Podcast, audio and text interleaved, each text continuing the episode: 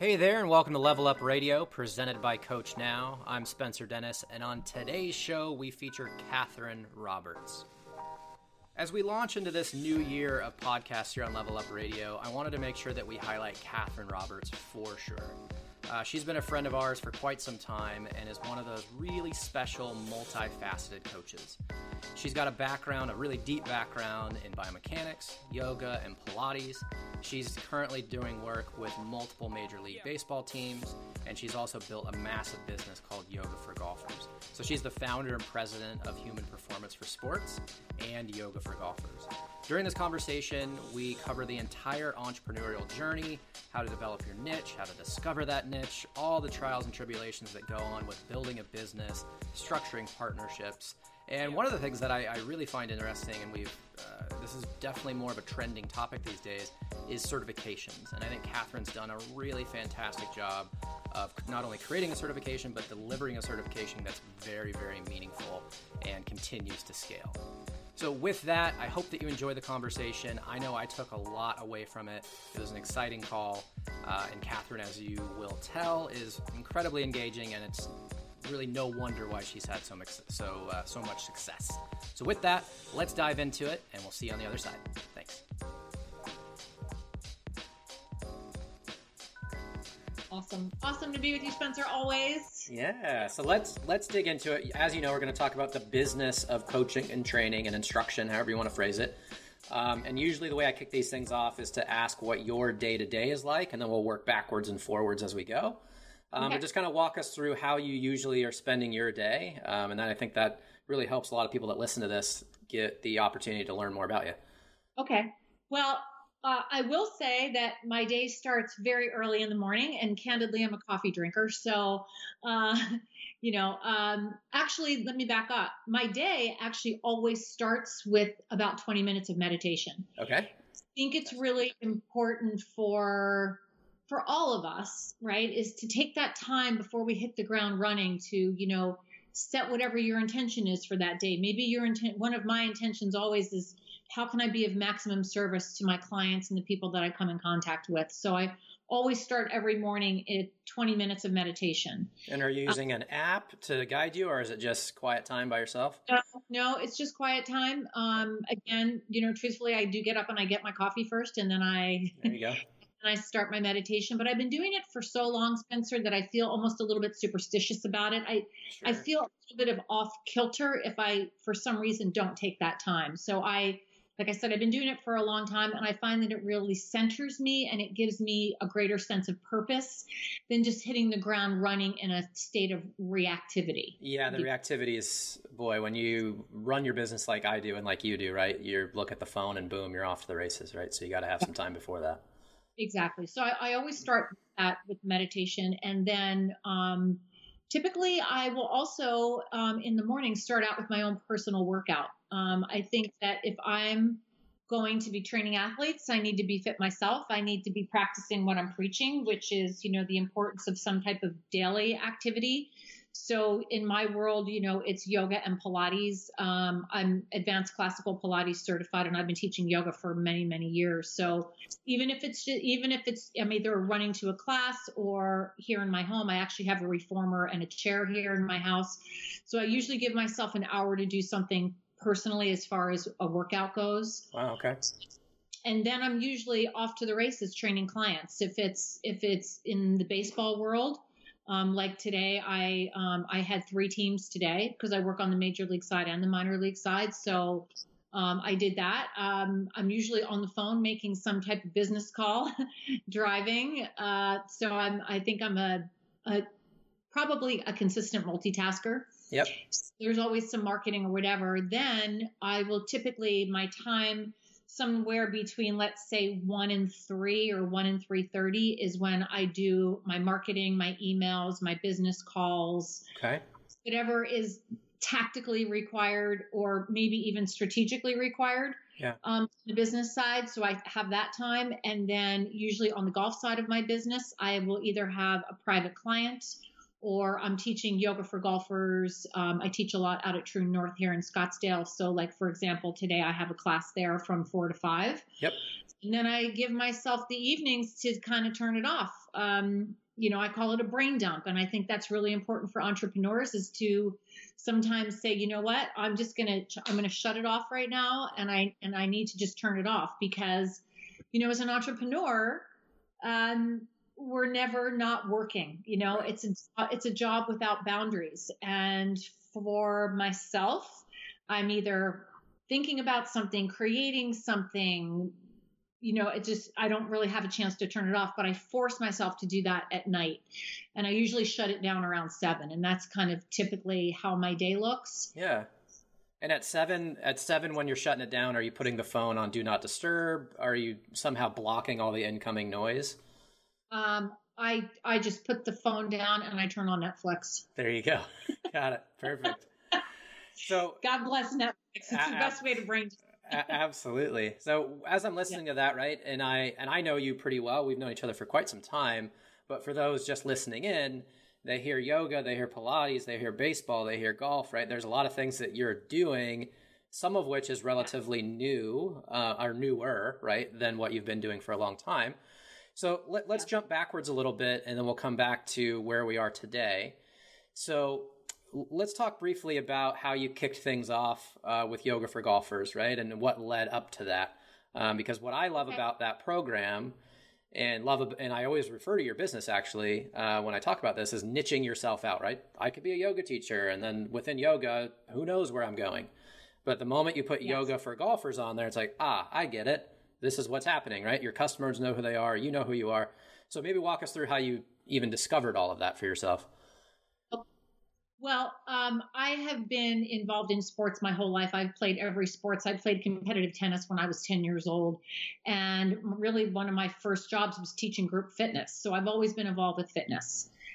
However, I uh, had a corporate job. I was the Southwest District Manager for Steelcase, a big Fortune 500 company. Okay. And I was playing golf, and I was still involved with group fitness on the side because I just love teaching. And I was playing golf, and I got paired up with a woman that was a five handicap, and I was playing to about a 28. And so for the golf, the non golfers out there, she was really good, and I wasn't. Right. So. Sure. So I thought to myself, well, what is she doing that she's a five handicap? Whatever she's doing, I need to be doing that. And she was a yoga yeah. instructor, and this was in 1999. Hmm. And yoga hmm. wasn't on every street corner. So I started taking yoga and I was immediately smitten by it. I quit my corporate job, Spencer. Right here I am. I'm living in a gated community. I'm driving a three series BMW convertible. I've got this great salary and I quit my corporate job to teach yoga full time. Well, what happened was, and here's the entrepreneurial part of that, is that I was teaching yoga to demographics of people that were mostly golfers because I live in North Scottsdale and obviously golf is huge here. And so all my classes were being filled up with men who were over the age of 50, who were pretty much retired, and they were coming back to me and saying, my back doesn't hurt anymore. I'm more focused. I'm I got my distance back. All of these things that golfers are looking for. And by the way, let me say my handicap went from a 28 down to a 16 very quickly. Yeah, I bet. And in 2000, that's when I got the idea of creating yoga for golfers. And, you know, what we do does not look like a yoga class. It's not a flow. It's all based in the biomechanics of the golf swing. And where we currently are with the business is we are now, we have certified instructors in over 40 countries worldwide. Wow. Um, you know, we offer we offer online training. We offer training through FaceTime. We have our certification, which is all held on the Coach Now platform, which I love. And um, so it's, it's really exciting because we're bringing the gifts of yoga to a demographics of people who would never step foot in a yoga studio. And, you know, a guy says to me, my back doesn't hurt picking up my grandkids. You know, that, or, or, or, or, you know, they, they can actually turn around to back the car out of the driveway. Well, now you can just look the screen. But, you know, when it's affecting their daily life, then I get really stoked about that and really excited. But I wanted I wanted to share a quick entrepreneurial story about yeah, starting first. So I was going to create my first DVD product for yoga for golfers and I was going to go to the PGA show, not the big one in Orlando, but the smaller one in Las Vegas. Mm-hmm. And this was way before Vistaprint. Okay. So I was ordering, I was ordering four color high gloss brochures from the printer again before Vistaprint. Yeah. Well, back then it was about $1,500 to have all of these brochures made. I mean, super glossy, high end, beautiful brochures. Spencer, every entrepreneur listening to this will get it my home equity line of credit was maxed out. My credit cards were maxed out. My mortgage was due in two weeks, and my mortgage was $1,564. Wow. Okay. Remember, the printing was $1,500. So the printer comes to my front door, and I literally have a check in my hand, Spencer. And I open the front door, and I'm virtually straddling the threshold of one foot in the foyer and one foot outside of the foyer with a check, and this guy has the brochures.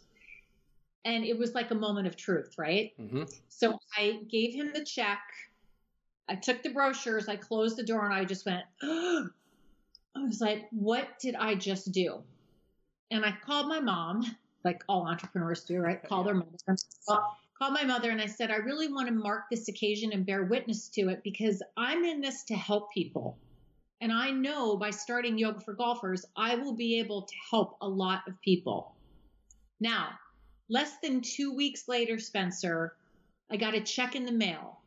My accountant had accidentally overpaid my taxes, and it was a refund check I wasn't expecting from the IRS that covered my mortgage. And that was in 2000.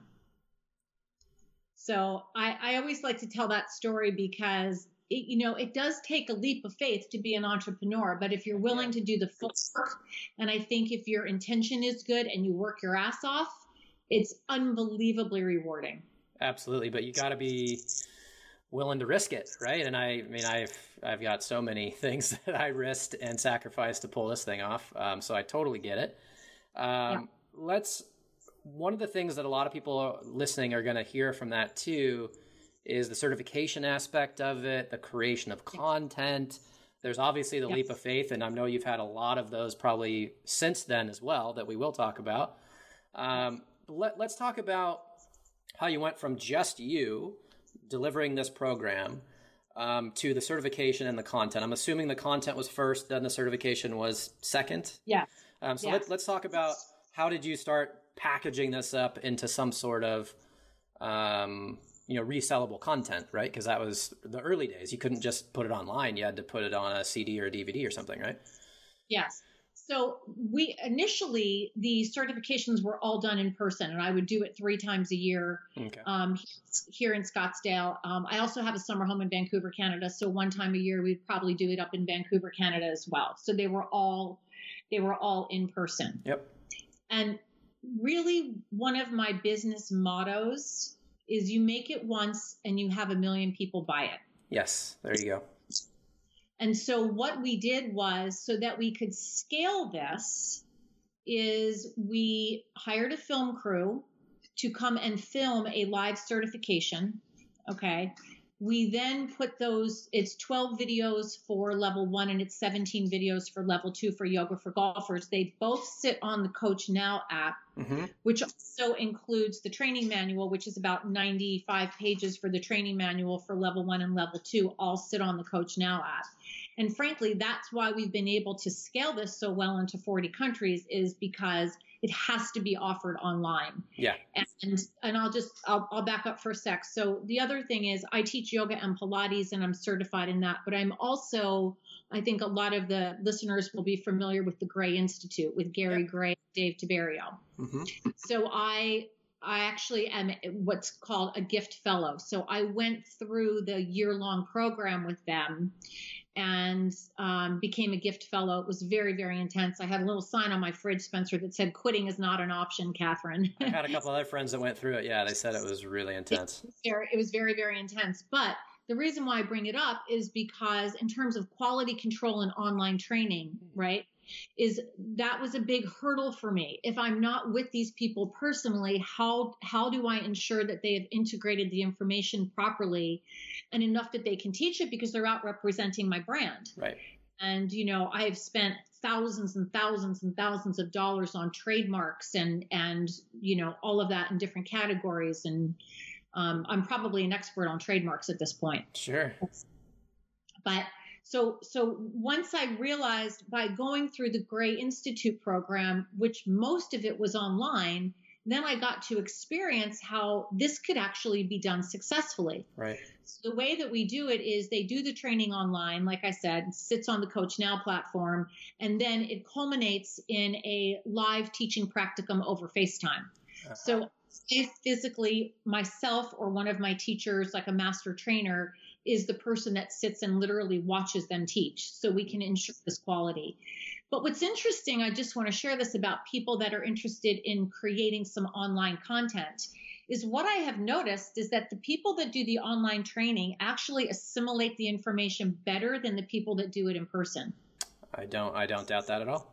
Yeah, because they take their time to go through it, they can go back and look at it. Mm-hmm. Um, I might be a little bit too generous in that I give them I always give them access to the videos on the Coach Now platform. I don't say, you know, when you're done the certification, you're done because I want them to be able to go back and to continue to look at it because, like I said, you know, they're out there representing my brand. And the last thing I want is for someone to say they're a certified yoga for golfers instructor and and they're not or they don't know what they're doing. So it I think all the time. Yeah, I mean, there's so many people I run into that say, "Yeah, I have a certification program," and then I say, "Well, how do you know they're even delivering it in the way that you would want?" And most everybody has no idea, right? You just they just wish them luck and they could be really doing harm to the brand. Yeah. And back to the business side of it too, the way that we um, continue to maintain continuity, well, as much continuity and control as we can. Sure. Is you know we we have a private Facebook page for our certified instructors all over the world. Mm-hmm. Um, constantly posting things on there because here's the deal: every day I learn something new. And that's what I love about doing this work. I, I always say, if I think I know everything, that's the day that I don't deserve to serve one client. Like so as I'm learning things, I'm always posting it on on the private Facebook page, and also I also continue to do. I'll do webinars um, with with anyone that's available that's recorded, so we continue to update people on not just best coaching practices, but best business practices hey, this is what we're doing. This is working really well in Scottsdale. You know, we have a teacher who's down in Pinehurst. There's a waiting list to get into her classes. So there's a lot of business practices and being an entrepreneur, it's actually the business part of it that excites me incredibly. Yeah, I find it to be the same, right? Because I come from the same background as far as coaching and delivering that one on one or small group experience. Um, but the business or helping other uh, coaches do the business, that's why this podcast is really focused on the business, gets me the most excited. Yeah. Um, so let, let let's talk about the niche, right? The yoga for golfer niche and and why and maybe you didn't necessarily know this when you did it in the sense of how important niching out would be, but maybe you can speak to the importance that you've discovered over time of how being very specific and clear with what you're delivering and who you're delivering it to has what kind of impact that's had on you. Well, I think you kind of hit the nail on the head there. The first thing you need to do is you need to be very clear about who your end user is. Yeah. And what who is the end user? What are their needs?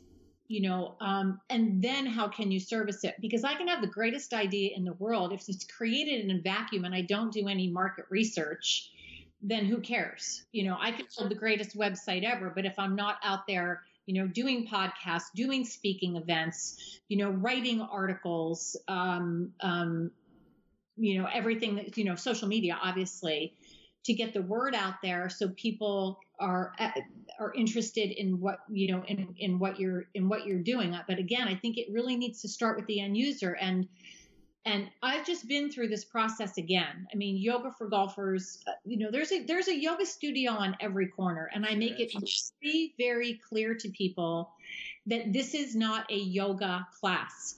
This falls under the umbrella of player development. Our umbrella is actually under player development and golf instruction. It doesn't fall under yoga. Yep. It, because it's base it's you know, the tagline is rooted in the science of biomechanics and that's that's something that we're always getting across to people and it also comes across in the languaging too so the lang- the language that we use is very specific to golf and not like you know, everyone knows what like a cat cow pose is, Right. right? Where on your hands and knees and you articulate your spine. Well, somebody that doesn't doesn't know this information will say, "Oh, this is really good for your golf swing." hmm or really good for your back. Well, what we say is that, you know, posture is the foundation of your golf swing, and we need to alleviate C posture so that you can create more shoulder to hip disassociation. So it's the language Yep. is very, very specific to the sport. And I, I think, but again, going going back to your point about the niche, the niching out, I I think the more that we can develop a niche, I think the better opportunity we have to be successful in business. However, I do think we need to be pliable, hmm malleable, so that we can shift and change. Because when I, you know, when I look at DVDs, Spencer, that I put out or products that I was selling back when I started, I'm like, oh my gosh, I would never say that today. Right. Unfortunately, it's already imprinted somewhere, but that's okay Yep. And and so i'm always trying to learn to learn and make what i'm make my deliverables um as updated and um what's the word i'm thinking of? Relevant. That's what i'm looking for is relevant as possible. And something that i think for for an entrepreneur out there that's thinking about this there's we do this in in our certifications we have spent a lot of time on marketing and business development and i can tell you there's no yoga certification or an athlete certification that focuses on business none i, I know There is nothing. I have this conversation all the time.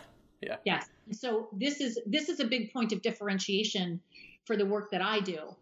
But one of the things that we do is we let's say you have let's say you, you take these four words, okay? Let's say you take a you, you know you make four quadrants on a piece of paper. You start with the word knowledge, okay? And you think to yourself, what unique pieces of knowledge do I have that make me special to the marketplace? Okay. So you start with the word knowledge and you write them out. And it might be things that you don't think are necessarily relevant to to what you're maybe thinking that you're marketing to. Okay. So mm-hmm. here's an here's a quick example. I'm super passionate about nutrition and food and I love cooking and I'm a foodie. Now, it doesn't mean that I'm a nutritionist, but that is a, a piece of knowledge that might not be so um, so obvious hmm that can help me craft my mission statement and my business. So the first one is knowledge. The second one is esteem, and that is why would people hold you in high esteem? Mm. What do you have to deliver that holds you in high esteem? The the the third word is relevance. What unique gifts do you have that make you relevant to your potential customer? Right. And the fourth word is differentiation. What do you offer that differentiates you from your competition? So whenever I'm, whenever we do our certification, so it's knowledge, esteem, re- relevance, and differentiation are the four words. Like and you, you know, and you you sit and you write down what they are, and it's a fluid document. So anytime I'm looking at starting a new business, I sit down and I do that exercise, and I found it to be tremendously powerful. The other thing I would recommend is have the person closest to you do the same thing about you. Yeah, yeah, that's a great, that's a great suggestion. Yeah. I know uh, I've had some friends that have gone through some workshops of sorts, let's say, something similar to what you're describing now. And a big part of that is actually interviewing the people closest to them. Like, why are we friends? What what value do I bring to our friendship, right? And you kind of keep digging into that, and you ask some tough questions. Sometimes your friend is having a hard time answering them because they don't necessarily want to be as honest, but hopefully the exercise produces this level of honesty that helps you kind of discover what value you're bringing to the world that maybe you're not aware of. So I think that's great. I think, uh, you know, I also have a saying, which is like, I feel that we have a responsibility to be big, right? To be big, to be great. To, you know, a saying is like, you got to step into your greatness. Yeah. And I don't mean that, I mean that with zero ego. I'm saying that you have a responsibility, especially as, as coaches, Yeah. to kind of step into your greatness, you know, to, to, to be big, to be of maximum service, you know, small doesn't really get you where you need to be. And again, that's not, there's no ego involved with that. It's a completely different animal. Does that, does that make sense? Well, it does. I think I think there's a lot of quotes that kind of uh, say it in a different way, but effectively, it's if you can, your paycheck is kind of determined by the amount of people that you can help, right? And if you're not making a big stance and helping a lot of people, um, then one, you're doing a disservice to the world because you're not necessarily teaching them or helping people with something that you're really good at. Yeah. And the other is your bank account's going to be suffering because you're not out there helping enough people. So that's a, a personal thing. Exactly. Uh, I think too, you know, back to the first conversation about intention is to be very, very clear about your intention. Yeah. You know, and and and stay true to that. Stay true to your values. Stay true to your integrity. I mean, you know, I've had situations in my business where I've had I not not very often, but I had two very significant situations with someone that acted very much out of integrity, and I had to let them go. Mm. Right, because yep. they're out there representing the brand, and if they're not acting in integrity, then they can't be out there representing the brand that I've worked so hard to build. Right, right, and it's I think for a long a lot of us as coaches, a lot of times you're there's a number of insecurities that come along with being a coach, right? And I think one of those is applying uh, appropriate dollar amount to the services that you deliver. Uh, that's one. The other is figuring out a way to market yourself, even if you don't have a marketing team. Like you need to be okay talking about what you do and why it's different and why you're why you're great. Yeah. And the other, uh, when there's many, but the other one I'm thinking of is in, in, parallel to what you're saying, as far as you need to really be careful with who you surround yourself with. Yes. Um, and don't just latch onto somebody that uh, you're then stuck with. And sometimes, sadly, that last part's somewhat unavoidable um, when it comes to business because you may have partnered with a group and you're stuck, or you've been, um, you know, your businesses combined or whatever. It becomes very challenging. Yeah. Um, but hopefully, uh, you know, as a coach listening to this, you can be very, very careful with who you spend your time with. And if they're not the right fit, you can stop that relationship. Absolutely. The, the, I think another thing that's very important for on the business side of it is to surround yourself with a team. Mm-hmm. And when I say a team, I mean a team that you are referring people to and they're referring back to you. Yes, I always talk about that. Yeah, let's let's dive right. into that. I think that's really important. It's important for, for, for many reasons. One, from the athlete's perspective, they know that they have a team who is talking to each other. And by the way, this is another way that I use Coach Now. Yeah. So I have it for my individual athletes. Let's say it's an individual golfer. I have the swing coach that's on the Coach Now platform. I'm on the Coach Now platform. The client obviously is on it. If it happens to be a junior, the parent is on it as well. I, I don't really train that many juniors, but you know, so you have that team on there. Yeah. Um, the other thing that I also do um, with my baseball teams, for example, I might have a dynamic activation recovery workout, three separate videos that sit on the Coach Now account, and all the coaches are on it. And we invite, you know, we have with one of my teams, we have 60 players that are on the Coach Now platform. Wow and that so I, I, and again so back to the concept of having the team is and I, is that i'm not afraid to refer my clients out to someone else that i think can help them. And i think that takes a lot of courage but i think it shows the client that you really care. And just now literally this just happened um, i have a new client that just came to me and there's a lot of back issues. And i just referred her to my to the physical therapist that I refer out to. And I said to her, you know what? I think you need to you need to start working with this guy for a while before before you and I start working with each other. Um, and I'm not afraid to do that. Yeah. But I think I think people get fearful if I get you know I need to keep them here. Well, that doesn't create a lot of abundance. That creates, I think, a lack of abundance. It's like this client is not going to leave me because I told them that they need to go to a physical therapist. I actually told them which physical therapist to go to and why. And then we will collectively come together and we'll all know what we're working on. I think that's that's where the power in building your business can be hugely successful. Well, I think there's a, a law of reciprocity right? Yeah. Where if you do good by others, they want to do good by you. And if in the in, in this example with the athlete, um, they're going to feel like, wow, Katherine really knows her stuff. She's connected. She knows the right people. She she's looking out for me. So then she's going to want to either refer people to you that aren't so banged up, let's say, or yes. come back to you when she's ready. And then on the therapist side, it's like, well, yeah, I owe, I owe Katherine a solid here. I got to send somebody back her way. So you feed yeah. the ecosystem. And that's one of the piece of advice I always give, especially a brand new coach. If you're a specialist, let's say a swing coach or a technical uh, hitting coach, pitching coach, whatever you're doing, yeah. and that's your business because you're not connected to a team or a larger organization, you got to find complementary people um, totally. to partner up with. Uh, yeah.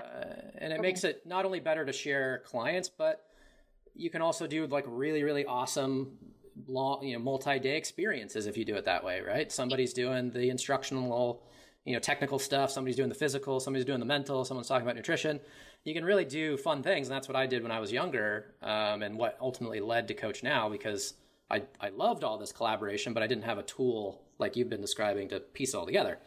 Yeah, exactly. And you know what? And what you just described is what I do all the time on the golf side of my business at private yeah. clubs. Yeah we do you know we do the one-on-one coaching you know we look at we look at the data we look at the K-Vest we look at you know ground the you know the force plates. I mean we look at all of that and it's a, and the the the client loves it because we've got this whole team behind them.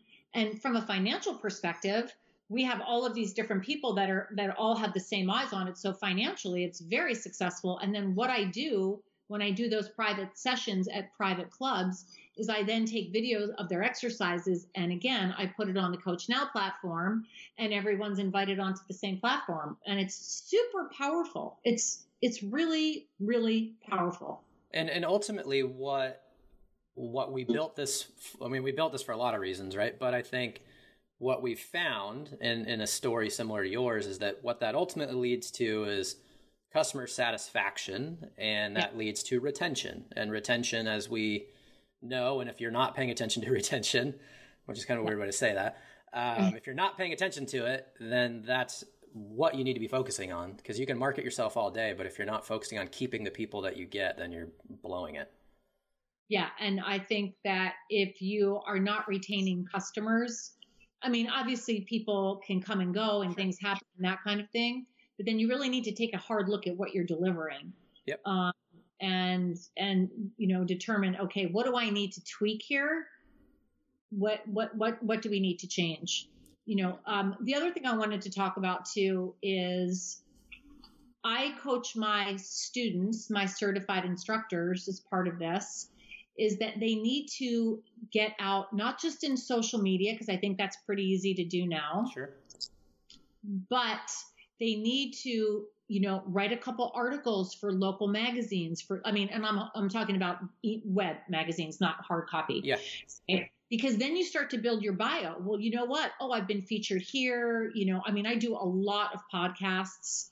Um, and I think that's especially if, if you're new or maybe you're feeling a bit stagnant in your business, that's a way to kind of kickstart it is, oh, I read about you there or this. I, I, actually had someone that I, I was doing a biomechanics of yoga workshop, and the woman said to me, "Oh, I saw you on the cover of Arizona yeah. Golf Association magazine." You know, and it's just, you know, it's a lot. It's a lot, but I think there's lots of ways that you can that you can really, you know, get your name out there. And I do want to say one thing about social media. Okay.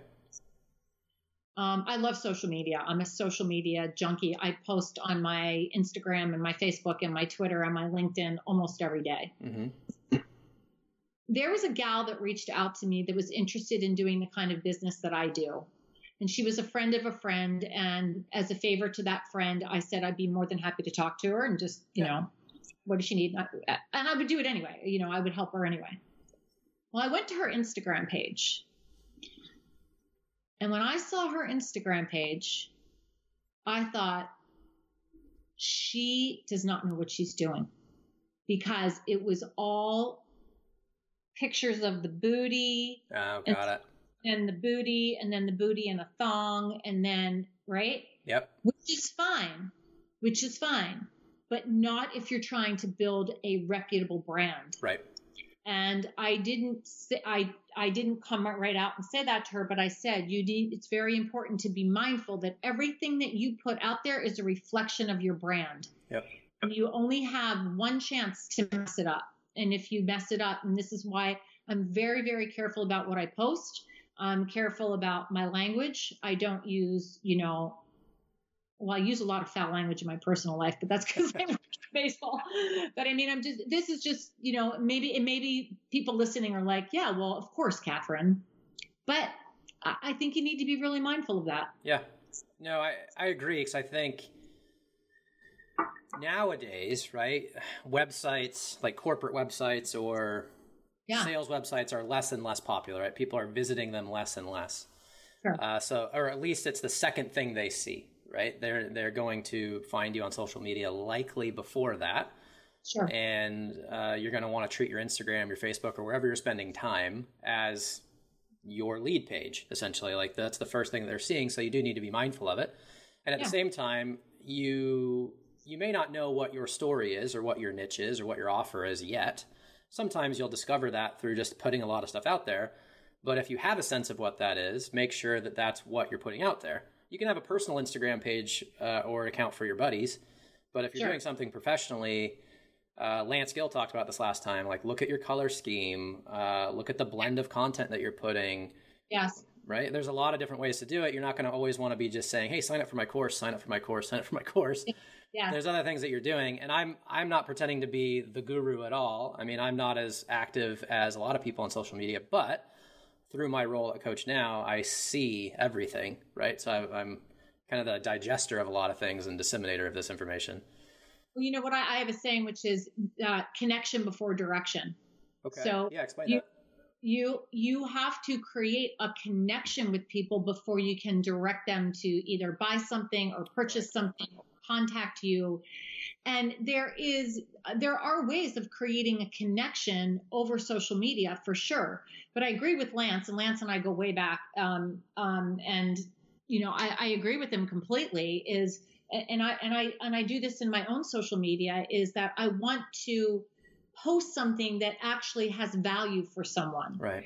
And the other thing is this is also a marketing piece. Like if I know that I'm going to be on doing something on Sirius XM or I'm going to be speaking somewhere or whatever it is, I make sure that my social media post for the next week is a reflection of the content that I'm talking about. Mm on whether again it's Sirius XM or I'm doing a presentation or whatever it is because I'm driving people to my social media and I and here we go. Is it relevant? Yeah. Is it relevant to them or is it a photo of the spaghetti dinner I made last night? Sure. Yeah, and, and I always find that funny. Yeah. Dinner, but I mean, do you know what? Who cares? that's always been my opinion. That's my struggle with social media is like, who cares? So you got to find something that's relevant for sure. And I, I want to I want to jump back because as we're talking about this, I keep thinking about. Uh, I want to talk about golf for a little bit and then jump into baseball and more of the other things that you're doing. Sure. But golf, historically, to me, and I've been involved in golf a long time, and a, a big chunk of our user base is golf coaches and golfers. Right. Um, but golf, historically, while it's somewhat quick to adopt technology or at least look at it, yes. it's incredibly slow to evolve in every other area of the sport whether it be the attire that people are wearing, you know, anything, right? Pace of play, etc. So yeah. I want to talk about your journey in breaking into golf um, because I'm sure there was some challenges along the way. Sure. Uh, I think if you were to start now, it might not be as difficult, but I think we've seen a lot of growth in the last few years. But let, us talk about your challenges uh, breaking into the golf business. You can interpret that however you want um, whether that be a gender thing or whether that be just a yoga thing, whether that be adding fitness into golf, the marketing sure. way, anything you want to do, you know, just maybe talk about it. Okay. Well, it it was. A, I have to say that because I grew up in a golf family. Um, okay. Golf, the environment of being in golf did, does not feel foreign to me, and it never felt foreign. It felt like somewhere where I already fit in. Good. I wasn't trying to be this you know, navigate um, an environment that I wasn't familiar with. Okay. So I think that was very helpful for me in my business. Now, the word yoga in golf in the year 2000 was definitely not something that a lot of, I mean, some people thought, oh, well, this makes a whole lot of sense. Back in 2000, most people were saying, well, what's yoga? Right. right. Also, remember that when I started, there were only three golfers on the PGA Tour that were talking about fitness. Right. Gary, Gary Player, of course, David Duval, and Tiger Woods. And Tiger Woods brought golf fitness into the forefront, along with you know TPI and you know Lance and, and those guys. And I'm very very close with all of them. Um, and now conditioning for golf is not something that is uh, a foreign conversation. Right. But back then, it was definitely a challenge. I think a really big break for me was getting to do a lot of work on the golf channel.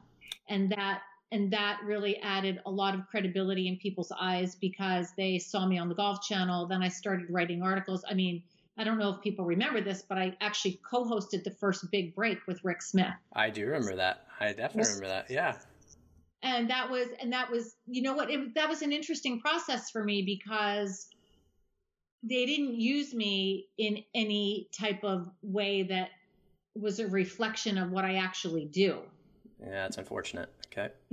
A lot of it ended up on the editing floor, but it also, it also um, reminded me of how little control I have. Mm-hmm. But you know, then I was doing your game night and I was, you know, I'm doing morning drive and I'm doing all this stuff on the golf channel. So having a regular presence on various shows. And I think if you went to the golfchannel.com right now and you put in my name, there's like 1200 video tips. Yeah. So, you know, and I'm not suggesting that everyone that's out there needs to be at the level of a golf channel because it's, you know, up here but that's to to the point about like this about you know writing articles and getting yourself out there in a public way outside of social media. I don't really feel that i had a challenge being a female. I actually think it worked to my benefit. Because there's not as many there wasn't as many people pushing the envelope that way probably right? Exactly exactly. Yeah. i think it worked to my benefit and i'm um i you know i mean hey if somebody you know what i'm going to say um yeah you know, you got to have the brains behind it. So, yes. um, and so that, and the other thing is that cultivating relationships is really how you grow your business. Mm. And I personally believe that just like the connection before direction is that I really owe my career to to the people who have helped me along the way and the relationships that I've built obviously I think that I deliver a very good product and very good services, but I also have cultivated very, very good relationships. Yeah, absolutely. Um, so I, you know, but but from the business perspective, I think the biggest challenge that I've had is at what point do you spend money? That's a and, good. That's a good point. Yeah, let's talk about that because a lot of people are holding on so tightly. They're not necessarily using money as, let's say, a weapon, as my co-founder Andy used to say um, it's easy just to hold on to it tightly and freak out. yes, exactly. Well, that example of paying the $1,500 for the brochures, I think, is a great example of when you have to realize when you need to spend money and when you don't. Yeah. I've made a lot of mistakes. And I would say my biggest mistakes were throwing money at fear. Okay, interesting. Yeah, tell me more fear of, oh, somebody over here is doing something, so I should go do something that's similar to that. I see. Fear of, fear of, well, I better make sure that I'm at that meeting and spending the money to travel to a meeting when in actuality, I don't really have anything to sell to spend the money to go to that meeting. Now, I'm not saying that it's not, it's still a good thing to go spend the money to go to a meeting to network and develop relationships, like I just said. Yeah. You know, for example, um, I last year I spoke at the American Baseball Coaches Association. I made sure, and there are 6,600 baseball coaches there, by the way. These are all the coaches outside of Major League Baseball. I made sure that I had video products to sell, by the way, that sits on the Coach Now platform before I went and spoke at this meeting because in my mind I did some equation. Well, if I get 1% of those 6,600 people to purchase that, then it's going to be worth it for me to fund it. Right. So, you know, you have to think there's the strategic conversation and then there's the very deep tactical conversation. And I, you know, I have a woman that I work with who helps me with marketing who's really become my right hand person. And she and I she helps me because I don't, I can't do this in a vacuum. And that's the other thing. Don't try to make these decisions in a vacuum, yeah. but be, be strategic about where you need to be and then be tactical about how you can generate revenue from being in those places. Because frankly, I like to travel, but I like to make money too. Well, what's the call to action, right? So you're going to go there. What do you want people to do from interacting with you? Some of the times it's just knowing that you exist, right? That's the thing that you're there to do. It's an awareness event. Uh, others, it could be I'm promoting for the next event. You saw me here, come to the next thing.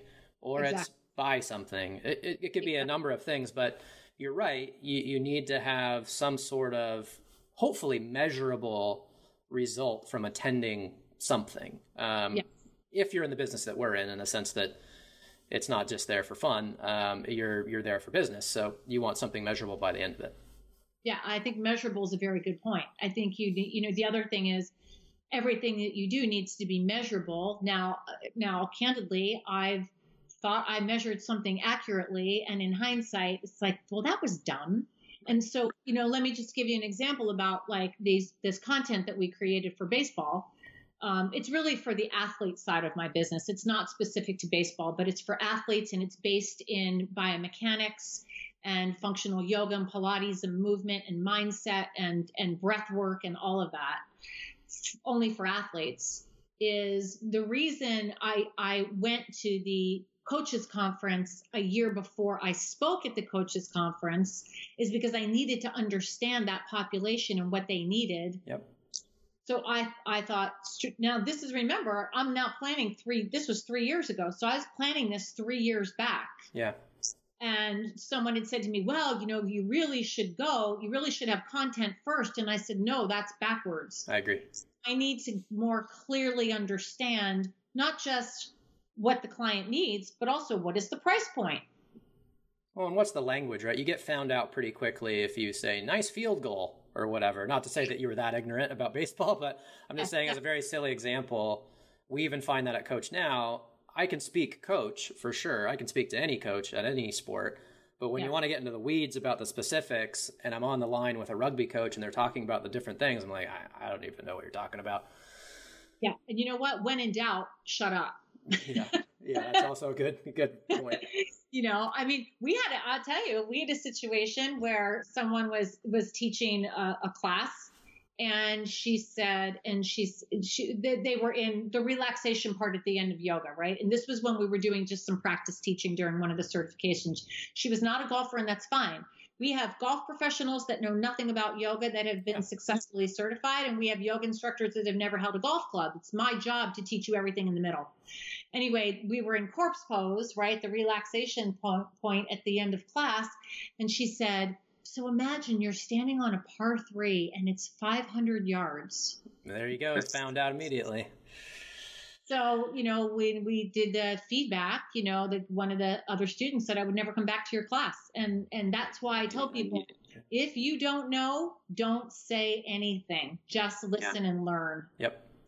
Yeah. yeah, I mean cuz those little faux pas as innocent as they are, you lose credibility instantly. I know uh, on our side too, we've we've struggled and I think we still struggle with this sometimes um, is finding the right imagery, right? Because we cover so many sports we pick an image and it looks good, but if a trained eye looks at it, like, yeah, that's BS. That's so canned, right? That's not a real thing.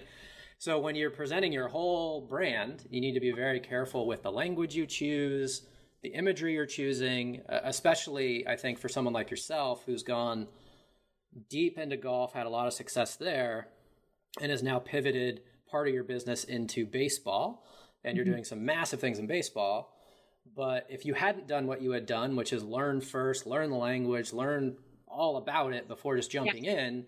Yes. You probably would have been well. One, you would have been found out, but two, your uh, you would have been found out because you're you weren't humble enough in the sense like, hey, I don't I don't know. I know I can help you, but I don't know all the language. So let's just be clear about that. If you had presented in some other way, they would have just immediately dismissed you. Yes.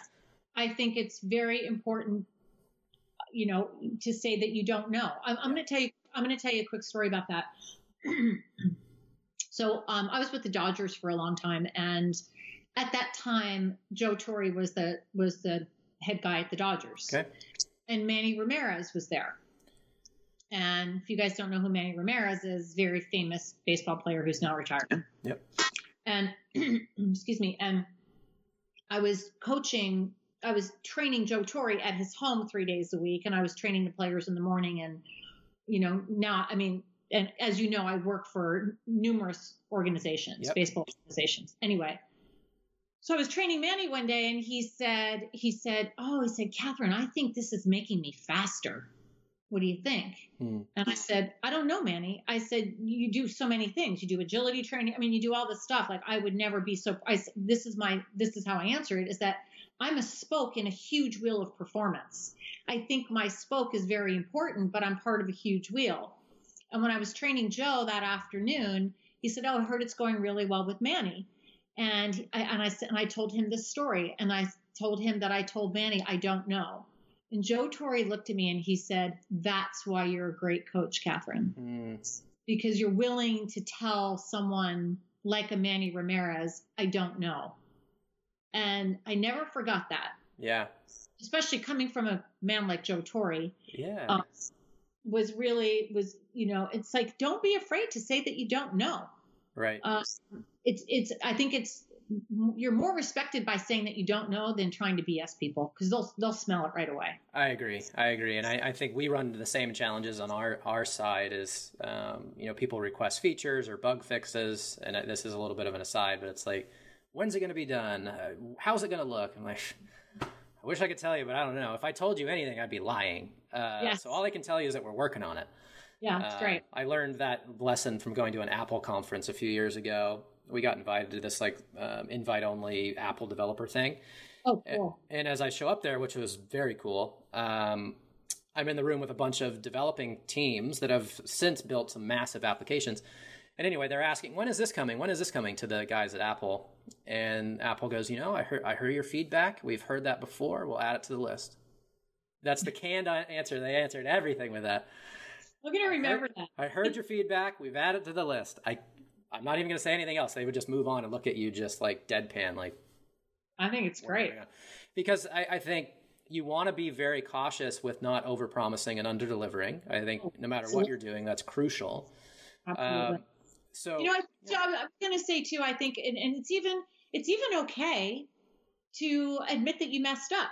I mean, that is crucial. Yeah. Yeah, I'll do that. You know, I, you know, we, we, we very very rarely because most of our products are are purchased as instant videos yeah. right but we still in the golf side of the business have some people that want to order a dvd mm-hmm. okay and we have so little that i'm actually the one that takes it to the post office because it almost never happens yeah well i missed an order because i was away and i missed an order and the gentleman sent an email today i just want to know when it's coming and i emailed him right back and I said, My sincerest apologies. I, I missed this. Yeah. This will go in the mail today. And the email back was, Thank you so much. I'm so inspired by your work. I'm finally going to get my body moving. I'm really excited.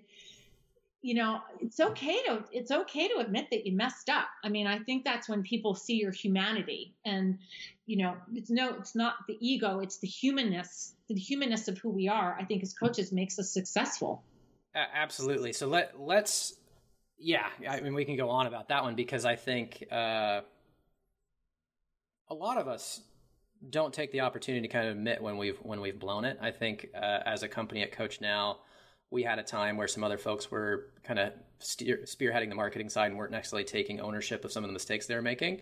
Sure. Um, and it's not necessarily internal mistakes; it was mistakes that were hitting our end users. Um, and I was advocating because we got acquired. I wasn't necessarily running the show, and I'm still kind of not running the show. But um, I was advocating, advocating more so like, hey, it's okay to uh, to admit that we messed up. It's totally fine. Like we're yeah. going to build a better relationship with anybody that still is using the platform as sure. a result of that, uh, because we're yeah. we're building a relationship. We're building a, a deeper bond. Um, yeah. So I believe in that very much. Is that it's about it's about the relationship, not a transaction. Absolutely, yeah. And I, I don't, I don't, I don't like the transaction. I like the relationship. Yep, absolutely. So let let's talk about the relationship with the baseball uh, teams that you're working with. Okay. And the part of the reason I want to dive into that is because those are not easy gigs to get. Right? Yeah. There's only so many baseball teams, and they don't have someone like you on every. Well, one, there's not someone like you on every organization, but let alone there's only a few organizations. So, yeah. Uh, let, us maybe talk about the mechanics of those deals. We won't talk numbers or anything, but How do you get introduced to a group? How do you sell to that group? How do you convince them that you're the right person for it? You know, sure. all those kind of mechanics, because those are daunting things for us. Yeah, they it can be daunting. I mean, the, actually, how I first kind of got drafted okay. in baseball was through golf. And the first team that I worked for was the San Diego Padres. The head strength coach saw me on the Golf Channel and and tracked me down and said, we want to bring these methodologies to baseball, but we want someone that has a degree in biomechanics who can speak to professional athletes, who's not going to come in and be like, you know, move with the oneness of the being of the right. other stuff. Um, and and and this is also where I think cultivating your relationship comes into play. How I have gotten these other teams is twofold number one, I've gotten them because other coaches has have referred me to other teams. Got it. Yep. First and foremost. The other thing is is that I make sure that I attend meetings where my potential employer could hire me.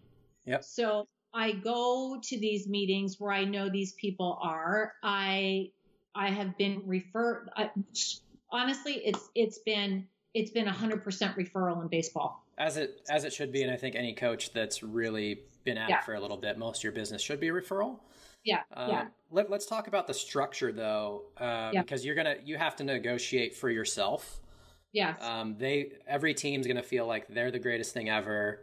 Yes. You're so lucky to work with them. Yes. Um, we'll pay you less just because you can put it on your LinkedIn, whatever, right? So let how do you advocate for yourself and how do you position yourself as you're going through this or do you have somebody else negotiate for you i don't even know yeah that's a very good question i do all the negotiations myself okay um, i am hired by the organization and i have um, a staff of teachers that have been through my golf certification as well as my human performance for athletes certification that's a prerequisite mm-hmm um, that they work for me as independent contractors. So I have a I have a whole team of teachers that work for me because obviously I'm one human being. I can't be everywhere. I can't be with eight teams at the same time. It's humanly impossible. Okay. But but again, this is for other people that are out there is that they know that the quality of what I'm delivering is an extension of what I deliver. Right. Now, having said that, and this kind of goes back to you know pricing and structure and that kind of thing and and and being in integrity and also asking for what you're worth yeah which i think for a lot of entrepreneurs is very challenging and i don't want to make a broad stroke but i will i think for female entrepreneurs it's even harder um, and this is just what i've come across from doing this for so many years because i've now been in mlb for 17 years and trust me, there isn't a woman within a five mile radius of doing the work that I do. Yeah. So I had a situation, I just want to share this story. And I had a situation where, you know, if you think about this, it's a very small knit community, but any profession is very small knit niche is very small niche is what I meant to say. Yeah. Whether it's golf or MLB or whatever sport you're in, it's a very tight knit community. So I had a coach that said to me, hey, we want to start working with you. And, and, but, you know, what do you charge? So I told him what I charge. And he said, well, that seems like a lot of money. And so I said, well, let's do this. And I said, I said, by the way, this is what I charge everyone. And I need to charge everyone the same thing because when you're filling, figuring out your price structure, you don't want to charge this country club $395 and then you go five blocks away and you're charging 195 there because one is a private club and one is a you know a driving range and i'm i'm make you know you know what yeah, i'm saying but uh, at the same time if your pricing structure is convoluted you're going to forget which is not a, good thing but more importantly people are going to yeah. re- talk about it and go yeah. well i got the katherine discount you know and that's exactly. not good for your business exactly yeah and so what i said to him is i said okay i will make you a deal I said, for this first season, I will do it for this. And I discounted it slightly. I said, but we have a verbal agreement that if you're happy with my services, next year we go back to my normal price. Yep. Okay. Which I was fine with. And I didn't lowball it so low that it wasn't worth my time. It was just, you know, made him feel better. Hey, next year rolls around, Spencer. What do you think happens? He wants the same deal. He sure does. Yeah. And I said, no, I said, we had an agreement I did this for you for the first year. This is the second year. You know what I can deliver. I said, no, I, I'm, I can't, I can't do it. I won't do it. Yeah. And I thought to myself, oh my God, what did I just do? Holy, like, you know, this is like a big team, right? And I'm Yeah. thinking, what did I just do? And I said, I have to be willing to walk away. Mm-hmm. And now, you know what happened? I'm now in my fifth season with that team, paying the paying the full price. Yep. Um, I think you need to be really, really careful about pricing structures and you know cutting deals and giving things away for free and and all that stuff. Yes, I understand. There's cer- you know when I was starting out, Spencer, I can't tell you how many things I gave away for charity events because it's Sure. great. It's great marketing, and I still do things for charity, but you know, I, I'm not, I, you got, you got to stand your ground. You just have to stand your ground and you have, you deserve to be paid for what you're worth and what you bring to the table. And if they're not willing to do it, somebody else will. Well, and I think you're absolutely right. And I think most of us aren't as structured in this way because this is like a full full time business development person that you'd have to hire to do this. But I think conceptually you should be thinking about it in such ways that what are the costs to acquire a lead? Right? Oh, kind yeah. of bake that bake that into your pricing overall, right? So if you think about us as a software business, right, these are the numbers that we run. And I think if you can snag some of these ideas for a regular coaching business, it's probably helpful, right? It's like, well, how much are we spending to acquire a lead? How much in our business we say, well, how much are we acquire spending to acquire an install, right? Install Right. the app. What's that going to cost? Then how do we? How much does it cost to get someone to go from install to trial? How much does it cost for them to convert to a paid customer? What's their Right. lifetime value? How much does it cost for us to support that customer ongoing, right? There's all these metrics that you can track. My encouragement to anybody listening to this is try to figure out what things are important to you so that as you're building out an email list by giving out a lot of free content or you're going to charity events and at giving them things like those are ways to attract leads so that should hopefully be baked into some somewhere in your business from Yes. a financial standpoint to understand leads to conversions to a lifetime value of a customer et cetera et cetera et cetera I mean, you're, what you're talking about is you, you are, you, you've dialed in the very tactical, specific part of your business. yes I mean, I wish I was as smart as you guys because I don't do that. Well, it's hard. All I'm saying, what I'm saying is like you would need someone on your team, I think, Yeah. to be running those numbers all the time. Well, Uh, I think- but I think know- at least conceptually, you want to think about it. Like, what are things that I can maybe measure that I'm not, or understand the value of giving something away for free? It's okay. Sometimes that's okay if it has I- a return. I right? first started out, I gave a lot of things away for free. Yeah. and and even even you know if i'm maybe going to be working with a new team or i'm working with a new athlete or a new performance center or whatever it might be i might say hey you know what? Let me come in spend a half hour with you give you an example of what i do. Of course i don't charge for that. Right. i mean now. But i mean to your point this is also that it's it's always the roi but it's not the ROI is not some random thing out here. I wonder what my return on investment is going to be over here. It's like, okay, to, again, to your point, what is it going to cost me financially to go there? What is my what is my end goal? Mhm. I think you kind of want to what I do is I start with my end goal in mind. What does what does success look like for me? And then I work my way backwards. Yeah, I think it's a great way to do it. A great Yeah. way to do it. And I think um, from our side, and, and this is something that I think anybody can take, it's it's a lot easier to track a lot of those things that I was just talking about if you're doing paid advertising. Just just as a very simple example, right? I pay fifty dollars on Facebook, gets this amount of clicks, this amount Yeah. of people to visit the website, this amount of people enter their email. Then you go, oh, okay, it cost me three dollars to get one lead. Yes. Okay, I adjust my ads, I adjust my website, blah blah blah blah blah. Right. So there's so many different ways to kind of skin it Yeah, yeah. uh, that I think it's just important for anybody that's trying to build scale or awareness or anything like that um, to do that. And I'm not saying go and hire an outsourced marketing team because that'll cost you more than you probably ever will make back. But just educate yourself on some of these things and how it might pertain to your business. Yes, absolutely. Absolutely. And I think, um, you know, there's a lot of great books out there, but I think find people that have, find people that are successful and spend time with them. I have, I have a couple of very close, successful business people that are, that are near and dear to me. that I'll say, let's um, let's let's meet for dinner. Let me buy you some sushi, and um, and I'll say, what do you think about this, and how about that, and you know, and and then and then I make then I make my own decision. But I don't think as an entrepreneur we should be working in a vacuum. I think just the opposite is that there's so much great information out there now, and again, cultivating relationships with people who have been successful before you, for me, has been, I mean, priceless. Yeah, and I, I think regardless of where you are, if you live in a city that supports it, and this is something that I've discovered about living in the LA area finally, um, in my world within tech and all the stuff I do, uh, you know, joining a co-working space so you can meet other people, going to networking events if you can. Um, I've been in a spot recently where I've been advising other kind of startup companies and having a lot of fun doing that. And uh, if you can't do that, you live somewhere more remote, connect with people, social media, try to build a mastermind group where you talk, you know, once a month or something. You get on a call with five or six people and just kind of chop it up. I agree. I think it's great advice. It's great. Yeah. So whatever you can do that way, and I think you are the average of the people or the five people that you spend time with. That's what a lot of people say, and I, I definitely believe that to be true. Um, and uh, in addition, I'm so grateful that through this business that I'm in, I get to talk to so many great people like you.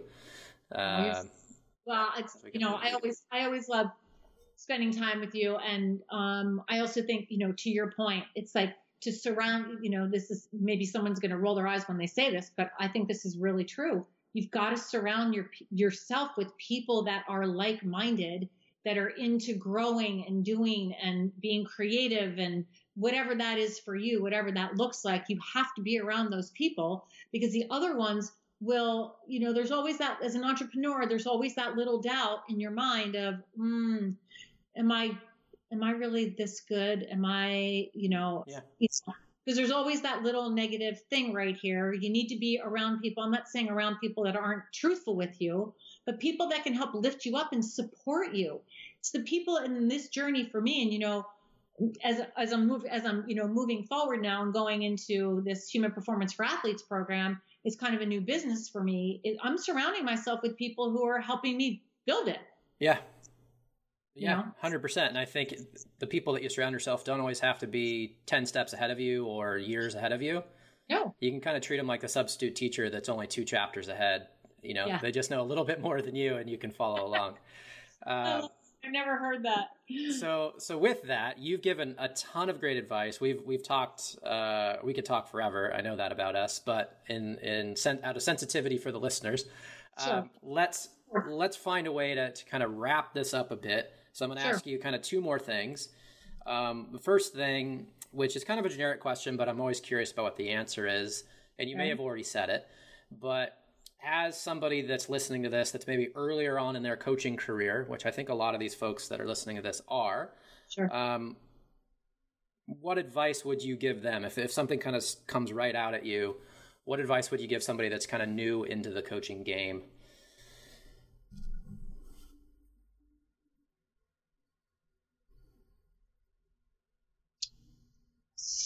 Surround yourself with people that can help you with your business is is is one I think very important thing. I think also to be really clear about your intention. What it, and again, doing this now for as long as I've been doing it, I always connect back every morning to my intention, which is how can I be of maximum service to others. It always comes down to that for me, and the money will flow from that. And again, I'm not, you know, the other thing is being clear on your intention, but really doing the footwork and cultivating the relationships that you that you need to do at, because those are the people that are going to lift you up and and what you know when times are hard when you're down to no money and you have to make a decision about to maybe jeopardize i'm not suggesting anybody jeopardize their house but do you know what i'm saying it's oh, like sure. When all There's the make questions, or break moments all over the place. Yeah it's the make or break moments exactly. The make or break moments um, you you need that kind of support. Um, i think those those are some things yeah. I have to think through that. I'll think more about that spencer. I'll put it on my instagram. There you go. And that that was my last question actually. Where can people find you? How they can how can they connect with you? Yes. um, how can they learn more about your business even if they might not necessarily be a client because there may be another coach but So, well, uh, it doesn't fit all, that maybe doesn't fit, but like, how can they connect with you? What What do you want them to do? Yeah. So a couple of things. First of all, I want to say that anyone listening that is is is or watching that's interested in me helping them, you know, I I will always hop on the phone with somebody, even if we hop on WhatsApp and they're you know wherever they are in the world. Um, I'm here to help, and I really want to get that across because this entrepreneurial part is the stuff I love. Yeah, me too. Yeah, I love it. Um, so I have two web. Well, let me go to um, on Twitter. I'm at Roberts Yoga. Okay. Okay. On Instagram, it's the name of my second business, which is Human Performance for F O R Sports. Okay. But there's underscore between each of those words. So it's human underscore performance underscore for right sports. Okay. I'm at humanperformanceforsports.com. And I'm also at um, I'm also at yogaforgolfers.com, which is yoga for F O R golfers.com. Shoot me an email through any of the any of the social media or you know direct message me whatever it is. Um, I also want to say too that uh, I think LinkedIn is a very powerful tool too. It's becoming even more and more. I think I'm spending more time there too. Yeah, so I think LinkedIn is too, but I'm I'm happy to help if I can help anybody at all. And you know, Spencer, I need to say thank you to you because I literally use Coach Now every single day. I use-. I use it with my individual athletes. I use it for my teams. Um, I use it as the platform for both my yoga for golfers and my human performance for athletes certification. I use it every single day. I could not do my business as successfully as I do without Coach Now, and I really mean that, Spencer. Much appreciated. Thank you. I'd say you're welcome and thank you for all of that stuff. So uh, we've had a great time. I, I, I, you know, want to spend more time with you. Hopefully, next time I'm out in Arizona, we can hang out. Yeah, sounds good. Um, but in the meantime, yeah, thanks for everybody. Thanks to everyone for listening, and I hope that you connect with Katherine along the way. And uh, yeah, Katherine, we'll talk soon. Okay, sounds good. Thanks, Spencer. Thanks. Bye. Hey there, Spencer here again with a quick reminder. If you like what you heard, please don't forget to review, share, and subscribe. It's our goal to make as big an impact on the coaching world as we can, and your support helps us do that in a big way. So, again, thank you so much for listening, and we will see you next time.